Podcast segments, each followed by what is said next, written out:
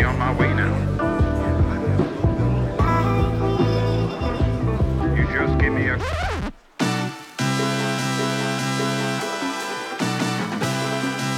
Erittäin hyvää päivää ja tervetuloa Puurojengiin. Kolme viikkoa mä oon poissa pelistä ja koko maailma menee ihan sekaisin. Niin kuin mitä täällä tapahtuu? Mä poistuin vahtivuorosta ja yhtäkkiä te repeette kaikista liitoksistanne ja teette toinen toistaan oudoimpia asioita. Sitä välillä vaan miettii, että muuttuuko mikään, jos lähtee pois. Et huomaako kukaan ees, jos mä oon poissa hetken, mutta näen mä, ihan kaikki muuttuu. Ensinnäkin, vaikka Euroviisut oli ja meni, niin täytyyhän meidän tästä vähän puhua, kun en kerennyt puhua itse huuman aikaan. Mitä tämä kääriä haippi nyt sitten oli? Yhtäkkiä mä saan lukea netistä, että kaupassa ei enää myydä kurkkuja, vaan kääriä kurkkuja. Ja ne loppuu sieltä kauppojen hyllyltä. Kurkut! Äijät osti kurkut loppuun. Sold out. Me ollaan tilanteessa, että ruokakaupat laittaa ovelle kyltin. Meillä kääriä kurkut loppu. Mikä siinä on, että meidän suomalaisten pitää aina olla näin kilipäitä? Miksi meillä menee aina yli?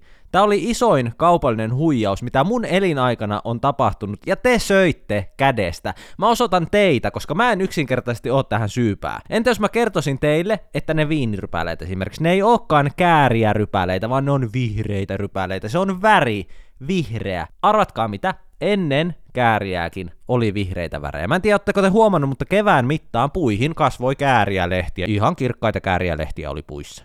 Ja mä oon rehellinen, että mä olin niin uppoutunut työhommiin, jotka ihan fyysisestikin vei mut pois tästä perusarjesta, että mulla meni tää kääriä haippi paljon myös ohi, että mä paljon näin tätä vasta jälkikäteen. Mä en tiennyt, että te olette seonnut noin totaalisesti. Mä olin vähän järkyttynyt. Jos mä käsitin oikein, niin joissain kaupoissa oli vihreitä ämpäreitä täytetty vihreillä asioilla, ja sit niitä myytiin kääriä ämpärinä. Et mikä näissä ämpäreissäkin meitä kansana ylipäätään kiinnostaa? Ilmeisesti toukokuun kuukauden sanaksi on nyt myös virallisesti valittu kääriän vihreä. Tätä mä en ennen edes tiennyt, että meillä valitaan tällaisia kuukauden sanoja. Ja mä otan jo nyt innolla kesäkuun kuukauden sanaa, että onko se sadekurot vai helleraja, mutta se jää nähtäväksi. En lähde sitä spekuloimaan sen enempää, mutta mä en muista mitään näin kaupallisesti omituista haippia, joka olisi koskettanut myös aikuisia. Että aikuiset, mä ymmärrän, että lapset on silleen, että joo, kääriä vihreä, mutta aikuiset, niin kuin vihreät kuulat oli varmaan ensimmäistä kertaa ikinä suosittuja. Mutta mä toki ymmärrän sen, että tämä tilanne oli myös ainutlaatuinen. Silloin kun Lordi aikana Euroviisuissa voitti, niin mehän ei osattu sitä niin kuin ennakkoon odottaa. Et se oli monen mielestä jopa vähän sellainen kringe juttu, että me nyt lähetetään jotkut oudot monsterimiehet Suomea maailmalle edustamaan, mutta mä muistan, että voiton jälkeen yksi puhuttavimpia juttuja oli se, että miten tehdään heavy käsi. Että miten pikkurilli ja etusormi oikein nostetaan ja tehdään heavy käsi. Heavy käsi. Se kuulostaa niin urpolta, ja mä en tuu koskaan unohtaa sitä, kun mä olin 11-vuotias ja syömässä äidin kanssa mäkkärissä. Tilasin kreikkalaisen salaatin, ja silloin mäkkäristä sai vielä kreikkalaisia salaatteja, ja ne oli ihan helkkarin hyviä, se oli aivan bangeri fetaa. Tietää, tietää. Vuosi 2006 oli maaginen, jopa mäkkäristä sai hyvää salaattia, mutta kuka tilaa mäkkäristä salaatin? This guy right here. The Puro Jengi host. Mutta oltiin safkaamassa siis Kelion Mäkkärissä Jyväskylässä, jossa on myös yksi leijoimpia leikkipaikkoja kyseisen raflan yhteydessä. Kyseistä paikkaa on myös kutsuttu baariksi, nimittäin kerran kyseisessä paikassa syödessäni mun vieressä istui vanha herrasmies, joka puhuu puhelimeen ja sanoi tuttavalleen, joo mä oon täällä Brisman baarissa. Ja mä olin itse ala-asteikäinen silloin ja mä mietin, että ui juma, onks meitsi nyt sit baarissa. Mut joo, Mäkkäri on Prisman bar confirmed.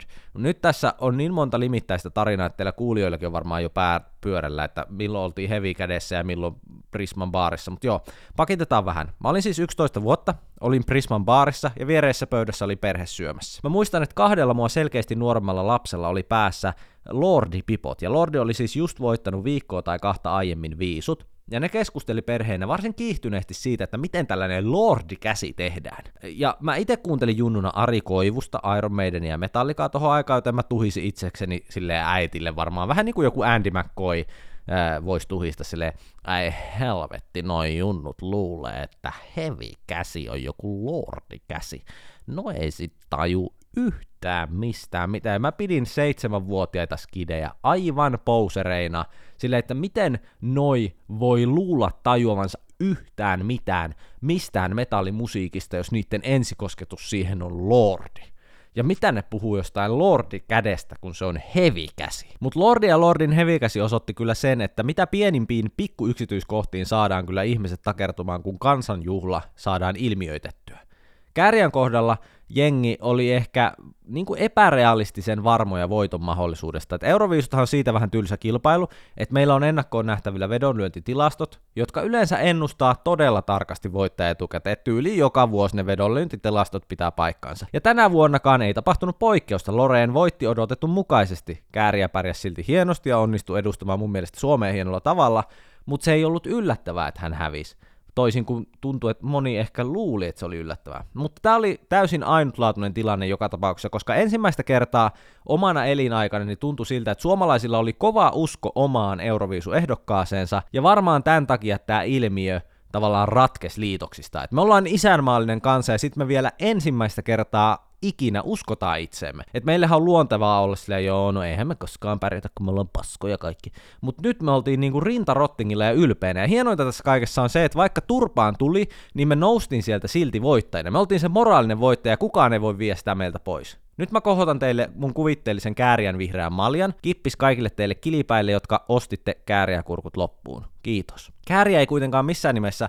ollut ainoa asia, mikä täällä tapahtui sillä välin, kun mä olin poissa. Mä en tiedä, onko tämä seuraava juttu ollut kuinka pitkään tiedossa, mutta mä sain juuri korvanappin tiedon, että Helsingin keskustaan Esplanadille kaavaillaan palmuja.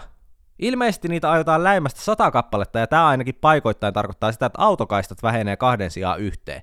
Mä en tiedä, oletteko ajanut sillä alueella, mutta siellähän on muutenkin aina ruuhkaa siinä Espalla. Mikä keissi tää on? Palmuja Helsingin keskustaan. Palmuthan ei edes ole kauhean hyviä kääriäpuita, niissä on niin vähän vihreitä. Mutta mä en osaa päättää, että vihaanko mä tätä muuvia varsin aktiivisesti vai tykkäänkö mä ihan tästä. Tavallaan se saattaa jopa luoda jotain sellaista erikoista, trooppista luonnetta kyseisellä alueella. Ehkä me tarvitaan vähän palmuja meidän kaduille. Jotenkin musta tuntuu, että suomalaiseen tyyliin yleensä kuitenkin kuuluu sille just välttää kaikkea teennäistä ja niin sanottua sellaista niinku kitschiä ja kitschhän on niin kuin, ää, se tarkoittaa sitä, että huonolla maulla teennäisesti tuotetaan jotain asiaa, josta tavallaan puuttuu vähän niin kuin kaikki luovuus. Eli esimerkiksi, jos sä suomalaisena perustat meksikolaisen ää, ravintolan tai tällaisen meksikolaista ruokaa tarjoilevan ravintolan, ja kaikilla tarjoilijoilla olisi vaikka päässään sombrerot ja tekoviikset, niin se on tavallaan niin kuin todella kitschiä niin tässä Espan palmuttamisessa on ehkä mun mielestä jotain vähän samaa. Että me läimästään Helsingin keskustaan palmuja sata kappaletta kaduille ja sitten ollaan silleen, onpa tropical, niin kuin ihan kuin olisit ulkomailla. Ja toisaalta mä mietin, että kaivataanko me tota. Että ehkä me just Suomessa kaivataan tota, että meillä on nyt siis sellainen alue, että kajareissa soi siellä Frank Sinatra, sä talsit palmujen koristamaan rantapulevardia Louis Vuitton kassien heiluessa tuulessa, ja sä oot vaan silleen New York, New York, että onko se, onko se se juttu. En mä tiedä. Jos palmut jakaa ajatuksia vihan ja pitämisen välillä, niin sain sellaisen käsityksen, että ihmiset ainakin osas päättää kyllä, että he vihaa ajatusta Mikko Leppilammen viihdekeskuksesta. Voi Mikko, minkä teit. Leppilampi on mun silmissä yksi Suomen viihdekentän tykättävimmistä ja ammattitaitoisimmista konkareista. Se mies osaa juontaa ja olla karismaattinen. Ja siinä mielessä mä en yhtään ihmettele, että hän on päättänyt laajentaa tätä viihdetarjontaansa myös itsensä ulkopuolelle ja päätti tarjota meille kokonaisen viihdekeskuksen. Ajatuksena tämä viihdekeskushanke on ihan kiva ja tälleen, mutta harmi vaan, että se on kaavailtu Suvilahden alueelle, joka on erityisesti helsinkiläisten nuorten sydämessä, ja sen raivaaminen – tällaiseksi viihdekeskus estradiksi ei silleen istu parhaalla mahdollisella tavalla. Alueella on sellainen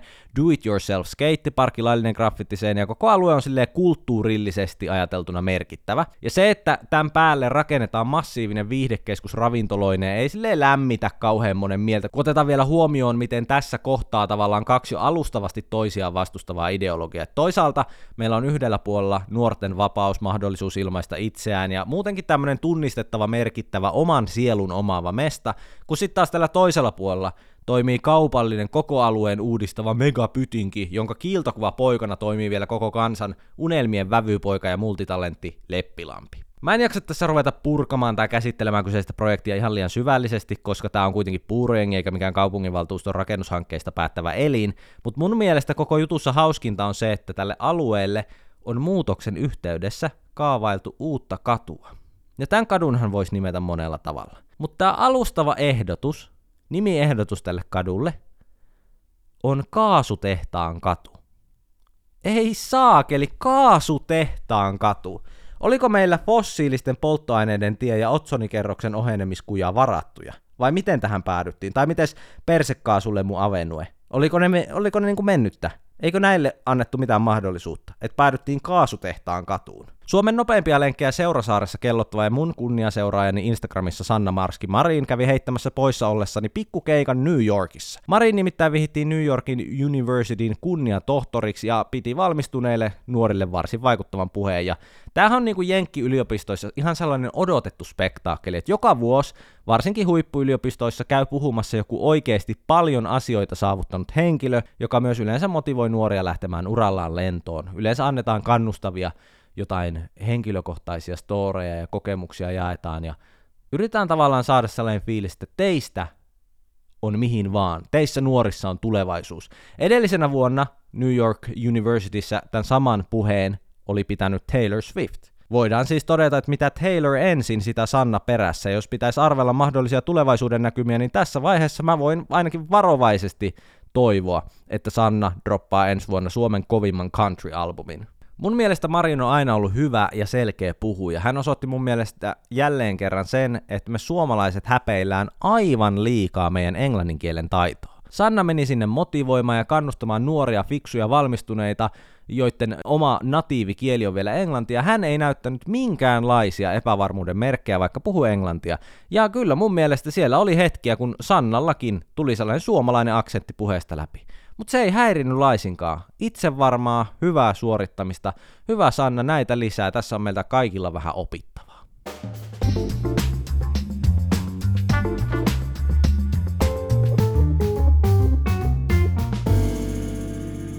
Tervetuloa Puurojengin God damn we are back baby. Oliko teillä ikävä täällä jälleen? Rehellisesti sanottuna tuntuu ihan hemmetin oudolta puhua tähän mikkiin tässä nyt. Mä yritän parhaani. Tästä on vähän taukoa, kun mä oon tätä vetänyt, mutta toivottavasti tää on ihan jes. Puurojengen podcast, jonka hostina toimin minä, Thomas Greco. Mä julkaisen jaksoja kaksi kertaa viikkoon, paitsi silloin, kun en julkaisen näemme, ja pahoittelut tuostakin melko pitkästä tauosta, mutta mä vannon, että se oli pakollista. Mulla ei ollut mitään muuta mahdollisuutta kuin tehdä tämä tällä tavalla. Mä en enää edes muista, mitä kaikkea informaatiota mä yleensä tässä välisepustuksessa heitä, mutta kertokaa mulle mitä haluatte, jos haluatte Instagramissa. Siellä mä pyrin lukemaan kaiken mitä tulee, joten antakaa tulla, jos ette anna, niin sitten en lue. Tehän näin. Kiitos. Onko mä ikinä kertonut teille tunnetuimmista julkisuuden henkilöistä, jotka mä oon nähnyt? Ja nyt mä puhun nimenomaan tilanteista, jossa näkee jonkun julkisuudesta tutun henkilön kadulla tai normaali elämän parissa. Mä en puhu mitenkään sillä lailla, että mä oon esimerkiksi nähnyt LeBron Jamesin tai Kobe Bryantin pelaamassa Lakersin pelissä. Molemmat olen nähnyt. Ja se on tosiaan tapahtunut, mutta se on vähemmän kiinnostavaa, koska mä oon maksanut siitä kuitenkin ihan kylmää käteistä, jotta se tapahtuisi. Ja mä en ole päässyt tavallaan todistamaan heitä sellaisessa normaalissa äh, ihmiskontaktitilanteessa, vaan ehkä käytännössä niin kuin esiintyjinä. Vähän niin kuin meet festareille ja siellä on joku esiintymässä, niin vähän sama juttu. Sitä ei lasketa. Aloitetaan ensin vähemmän kiinnostavammasta ja sitten siirrytään kaikkein kiinnostavimpaan silleen melko loogisen progressiivisessa järjestyksessä. Aloitetaan. Ensimmäisenä mulla on listassa suomalainen tubettaja Herbalisti, jonka mä näin punavuorossa vaan hörppimässä kahvia. Se oli ikonista ja mä en tuu koskaan unohtamaan sitä. Olkaa hyvä. Sitten mennään kansainvälisiin nimiin. Muistatteko aikanaan suositun Netflix-sarjan Riverdale? Ja sehän oli alkuun, kun se sarja alkoi, niin yksi bängereimpiä teinisarjoja, mutta se muuttui parin kauden jälkeen ihan järkyttäväksi shit showks. Siinä ei ollut niin kuin mitään hyvää. Sitä ei pystynyt hyvällä omalla tunnolla katsomaan, ja mä muistan, että me ollaan joskus katsottu sitä niin, että joko Miisan porukat tai mun omat porukat näkee, kun me katsotaan sitä, ja meitä on vaan niin kuin Miisan kanssa hävettänyt, että mitä helvettiä me katsotaan, että tämä on kuin maailman noloin sarja. Että tätä ei niin kuin pysty katsomaan niin, että joku muu näkee. Et mieluummin, jos joku kysyy, että mitä katselet ja katselet Riverdalea, niin sit sä oot silleen, että no, no äh, tässä vaan yritän ostaa netistä huumeita ei kannata myöntää, että katsoo Riverdalea, mieluummin tekee mitä tahansa muuta. Kyseisessä sarjassa näyttelee näyttelijä nimeltä Mark Consuelos ja hän näyttelee hahmoa nimeltä Hiram Lodge. Ja tämä Hiram Lodge on tässä sarjassa sellainen kuin mafia boss. Se on kova äijä siinä. Ja toisaalta nyt kun mä kerron tästä asiasta, niin mua harmittaa, koska useampi kuuntelija varmasti tietää herbalistin kuin Hiram Lodgein, että tämä järjestys nyt kusi mulle heti alkuissa. Mutta anyways, Mark Consuelos oli juoksulenkillä Central Parkissa New Yorkissa, kun me oltiin siellä myös Miisan kanssa, ja se veti mun ja Miisan edestä, ja oli varsin sporttisen näköinen. Hänellä oli päällään harmaat kollarit ja musta tekninen teepaita, ja tästä tuli yhtäkkiä tällainen seiskan lukijabongausteksti. Tiedättekö, kun ne kirjoitetaan tälleen, Mark Consuelos bongattiin sporttisena ja kiireisen näköisenä juoksemassa Central Parkissa. Miehellä oli päällään kirja tekninen teepaita ja hän keskusteli puhelimessa tärkeän oloista puhelua. Näyttelijäkomistuksen läsnäolo ei jäänyt huomaamatta puistossa kävijöiltä. Jos sinä bongaat jonkun megajulkiksen, niin olethan meihin yhteydessä. Puurojengi maksaa hyvistä juttuvinkeistä 50 senttiä kappale. Kiitos. Seuraavat bongaukset tapahtui niin ikään New Yorkissa. Mä en muista, oliko samalla reissulla jopa kuin tämä edellinen bongaus, mutta mä olin shoppailemassa Sohossa. Alue on New Yorkissa silleen melko pramea, ää, paljon tunnettuja streetwear-liikkeitä, Instagrammable kahviloita, silleen niin kuin, kaikkea niin kuin, mitä somessa näet, niin sieltä se löytyy. Se on sellainen turistin mekka. Muistaakseni mä olin matkalla Kith-nimiseen vaateliikkeeseen, kun mun vastaan käveli ensin Jonah Hill kahvikuppi kädessä, ylitin kadun, ja seuraavaksi kirjaimellisesti 30 sekunnin sisällä myös Tyler, the Creator, käveli mua vastaan. Ja Jonah Hillhän on tunnettu Hollywood-näyttelijä, on näytellyt vaatimattomissa pikkuelokuvissa, kuten The Wolf of Wall Street, 21 Jump Street ja Super Bad. Ja Tyler, the Creator, sen sijaan on räppäri, jonka tuotanto on jo tollon. Muutama vuosi sitten mä kuuntelin jonkun verran. Ja hän on myös sille tyyli-ikoni. Et mä muistan, että erityisesti tässä kohtaa, missä mun sisäinen mittari hieman värähti, koska mä olin silleen, että toi äijä on niin leija. Ja itse mä en näissä tilanteissa lähde mitään yhteiskuvia pyytelemään tai lähesty millään muullakaan tavalla, koska mä haluan jotenkin vaan antaa sen ihmisen olla. Mutta aika paljon mä sain silti sisäisesti iloa näistä kohtaamisista, ja säilytin nämä kohtaamiset jossain muistojeni sopukoissa. Se on nimittäin sillä tavalla, että joskus asiat on arvokkaampia, kun ne kätkee sisälleen ja tutkiskelee niitä siellä.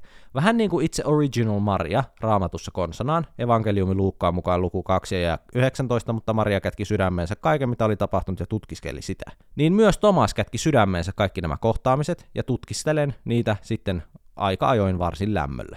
Puurojengi Goes jouluevankeliumi oli crossover, mitä en edes itse osannut odottaa, mutta se tapahtui. Sitten mennään julkisbongausten kruunun jalokiveen. Tämä on minun, ehkä isoin bongaus koskaan.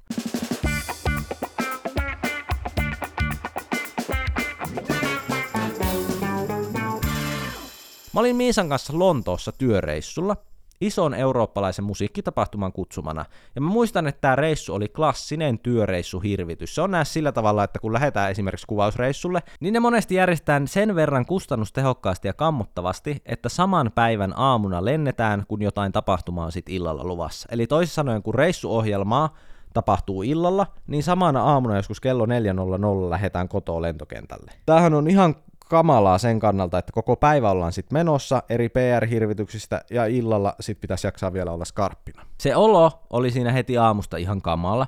Yrität saada siellä lentokoneessa ja taksimatkoilla vähän unen päästä kiinni, mutta ei oikein missään vaiheessa saa kunnolla nukuttua ja tavallaan oksettaa vähän koko ajan yleisesti on sellainen huono olla. Yleensä aikataulu on myös sillä lailla ihana, että kun saavut paikalle ja kerkeet just purkaa rojuus, niin pitää jo valmistautua ensimmäiseen lokaation lähtöön. Ja tällä vähän niin kuin varmistetaan se, että et varmasti missään vaiheessa koe olos hyväksi. Se on vähän niin kuin jos joku antaisi sulle koko ajan turpaa ja samaan aikaan sulla on vähän syyllinen olo siitä, että sä et osaa nauttia siitä, koska tavallaan nämä kokemukset itsessään, ne on niin kuin superhienoja, että sun tavallaan sulla on koko ajan sellainen olo, että mun pitäisi nauttia tästä. Niistä vähän niin kuin katoo hohto, kun sulla on nälkä huono olla ja väsyttää. Ja varmaan tässäkin tapauksessa me kerättiin Lontoossa just paikan päälle saavuttua, me käydään nopeasti suihkussa ja vaihtaa jotain vähän freshimpää päälle, ja sitten lähdetään johonkin pakolliseen minglaustapahtumaan seisoskelemaan ja ihmettelemään, että mitäs porukkaa puvuissa täällä tällä kertaa on. Muistaakseni me mentiin keskipäivällä johonkin sellaiseen isoon halliin, jossa tarjoiltiin juomista ja sitten sellaisia sormenpään kokoisia leipiä, joita voisi syödä sille 15, jos vaan kehtais, mutta ei ihan kehtaa. No siinä sitten seisoskeltiin ja ihmeteltiin, kun joku paikallinen TV-juontaja kertoi, että miten mahtavasti tämän tason kansainvälinen musiikkispektaakkeli saadaan kasaan. Ja nämä on periaatteessa asioita, jotka on ihan mielenkiintoisia teoriassa, mutta joku tässä ihmismielessä on sellainen, että kun joku kertoo, että miten tällainen tapahtuma organisoidaan ja sulla ei itsellä sen kanssa mitään tekemistä, niin se ei vaan kiinnosta yhtään, kun ei ole tavallaan mitään syytä kiinnostua. Vähän sama asia kuin se, että teitä ei kiinnosta lainkaan kuuntelijoina, miten me Miisan kanssa kasattiin meidän uusi senkki. Et siellä on sisällä pyyhkeitä ja liinavaatteita, ja se oli oikeasti ihan kova työmaa saada kasaan, mutta ei teitä kiinnosta, kuinka monta ruuvia kiinnitettiin, kuinka monta tuntia se vei, tai se, että yhdestäkin ruuvista meni kaikki muodot perseelleen, kun mä yritin vääntää sitä ohjeiden vastaisesti akkuporakoneella kiinni. Et tavallaan mä voin kertoa teille tämän senkin asiat y- yksityiskohtaisesti, mutta en mä kerro. Koska ei, ei teitä kiinnosta. Siinä oli vähän ongelmiakin siinä rakennusvaiheessa, mutta en kerro. Jäätte, jäätte ilman tietoa. Ei teitä kiinnosta. Tämä on vähän sama kuin jokaisen lätkän MM-kisojen aikaa, niin jossakin vaiheessa tätä turnausta tulee se hetki, että on erätauko, ja yhtäkkiä he laittaakin pyörimään 10 minuutin insertin siitä, miten vapaaehtoiset on auttanut valtavasti tämän tapahtuman järjestelyissä. Sitten on haastateltu jotain vapaaehtoista, joka on auttanut areenalla järjestelemään rautaputkia rakenteisia. Kaikki kotikatsomossa ihmettelee vaan, että miten kukaan on jaksanut mennä tonne auttamaan.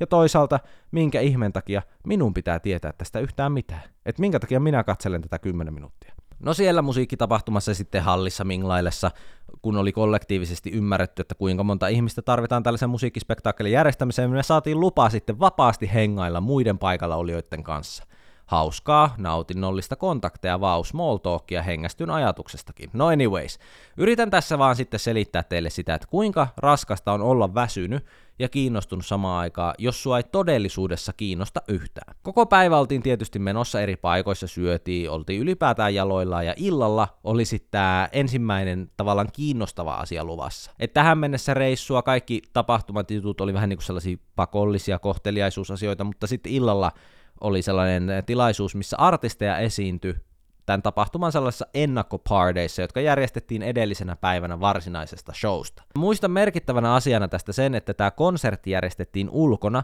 ja oli ihan hemmetin kylmä. Oli siis tajuttoman kylmä. Meillä oli päällä jotkut aivan järkyttävät tyyliin retkivaatteet, koska ei oltu ajateltu, että voisi tulla niin kylmä. Ja sitten syystä tai toisesta meillä oli mukana sellaiset lämpimät tuulipukukerrastot ja pipot ja sellaisella ajattelulla tavalla, että hei, jos onkin kylmä, niin nyt sitten ei ole, ja hyvä niin, koska sitten me tarettiin siellä. U2 toimi pääesiintyjänä näissä mytkeissä, joka oli tavallaan ihan siistiä, koska kumpikaan meistä ei ollut kyseistä bändiä ennen nähnyt livenä missään. Ja siinä niin kuin esiintyi, mun mielestä siellä oli tyyli joku Calvin Harris tai David Guetta tai joku tällainen bla bla bla. No siinä kello alkoi tikittämään varmaan kohti 10 tai 11 illalla, ja mä muistan vaan sellaisen äärimmäisen kokonaisvaltaisen väsymyksen, joka oli sekä mulle ja Miisalla. Fiilis oli sellainen, että nyt kun pääsisin vaan hotellihuoneelle syömään ranskalaisia tai pizzaa, niin olisin ikionnellinen.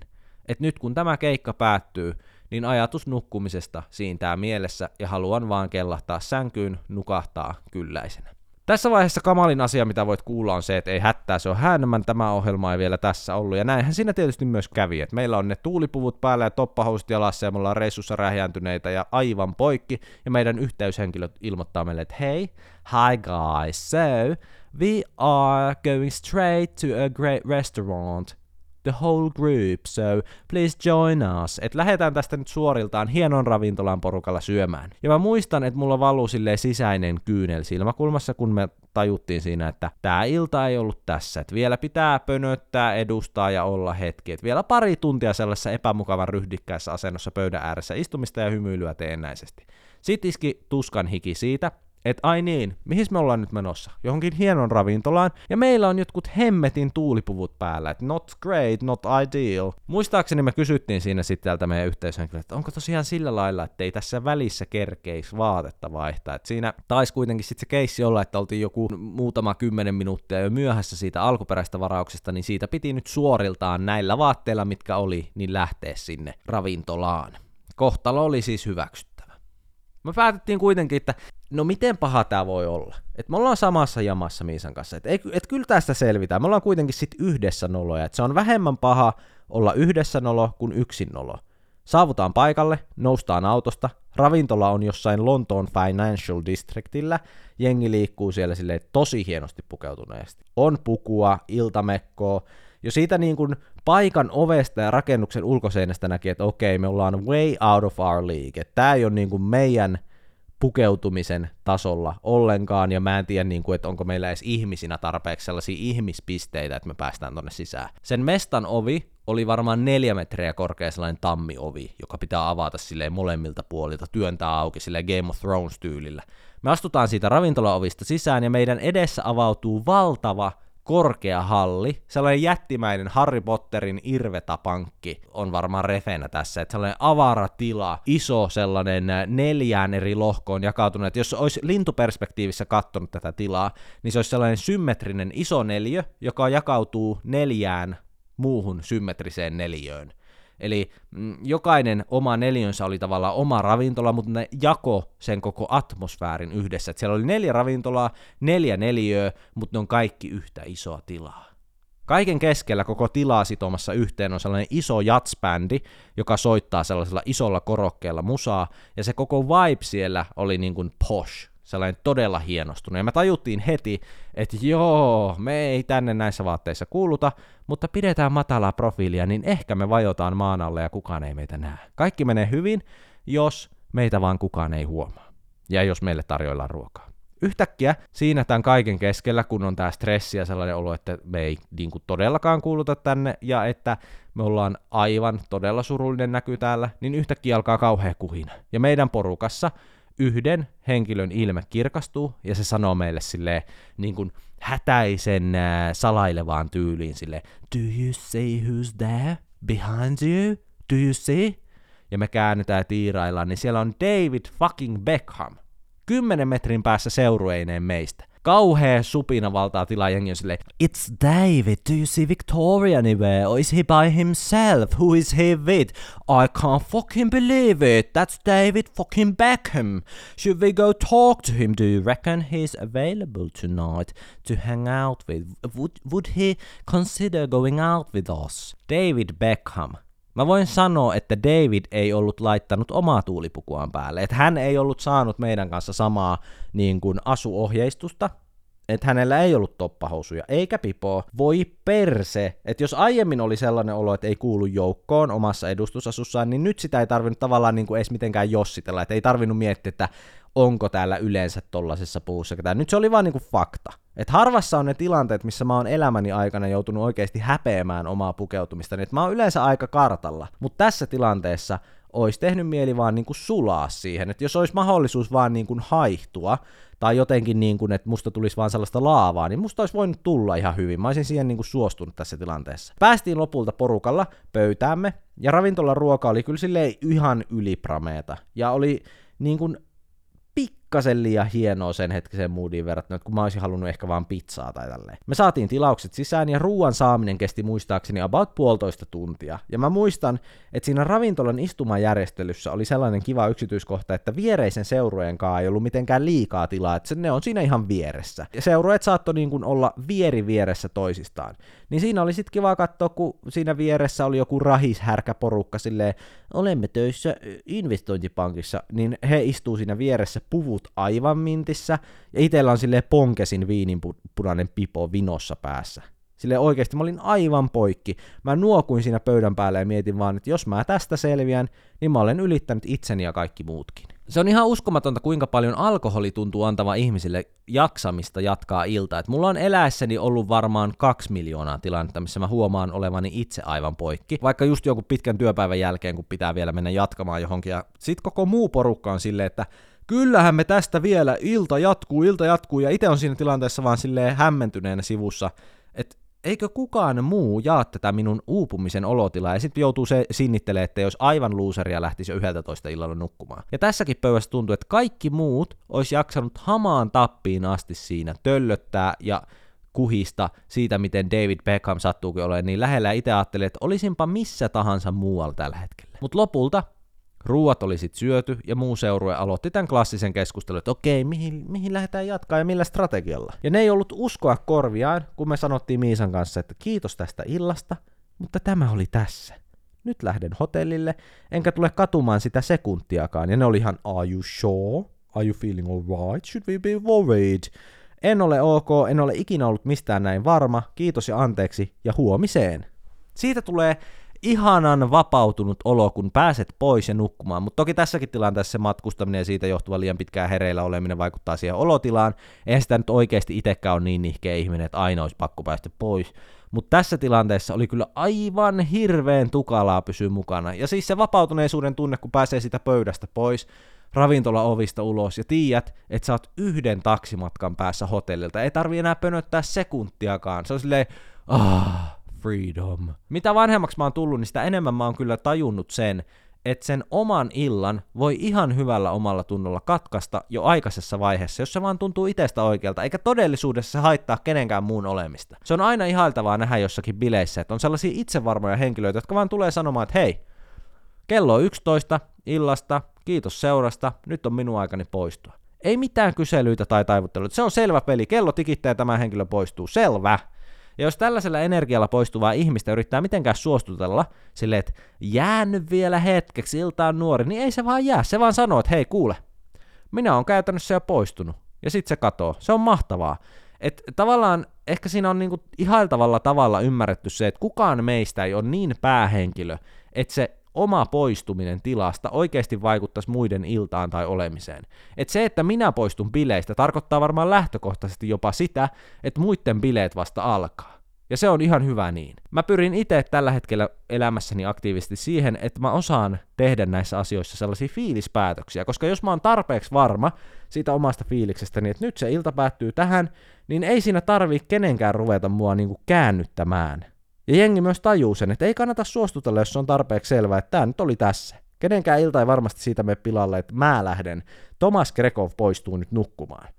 Kyllä ne muut osaa nauttia ja pärjätä ilman minuakin. Ja se on fakta.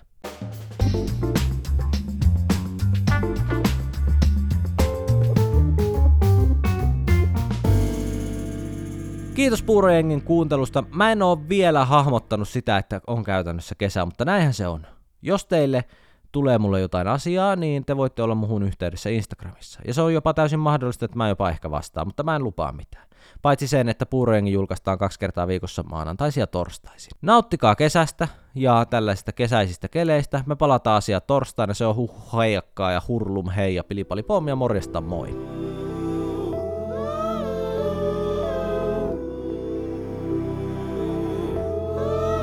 Check, check, check. One, two. One, two.